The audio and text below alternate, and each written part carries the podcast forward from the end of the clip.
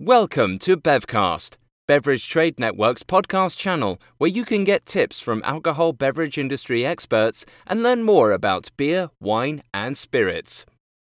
In this episode, we talk about Nahe in Germany, part of a wine region series by Bevcast. The Nahe wine region is one of Germany's 13 wine regions, known primarily for its Riesling grape varietals.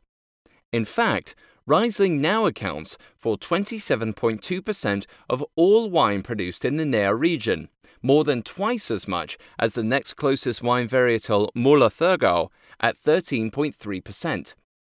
Other popular wine varietals from Nahe include Dornfelder, Sylvaner, Pinot Blanc, Pinot Gris, and Pinot Noir. The split between white wines and red wines is approximately 75% to 25%. The Nahe region is located along the river Nahe, which flows into the Rhine. Officially, Nahe is part of the German federal state of Rhineland-Palatinate. Rich volcanic soils in the region help to account for the superior quality of the region's wines. The Nahe region is subdivided into three smaller regions the Upper Nahe, Bad Kreuznach, and Lower Nahe.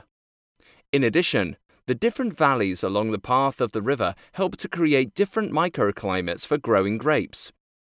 While the winemaking tradition of this region dates back to the ancient Roman era and existence of wine villages along the Nahe River have been recorded since the year 778, it was not until 1971 that Nahe was officially recognized as a unique wine region by German wine law.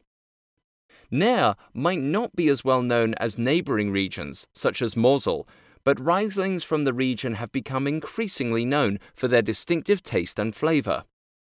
Previously, grapes from Nahe were blended along with other German wine grapes and known collectively as Rhine wine.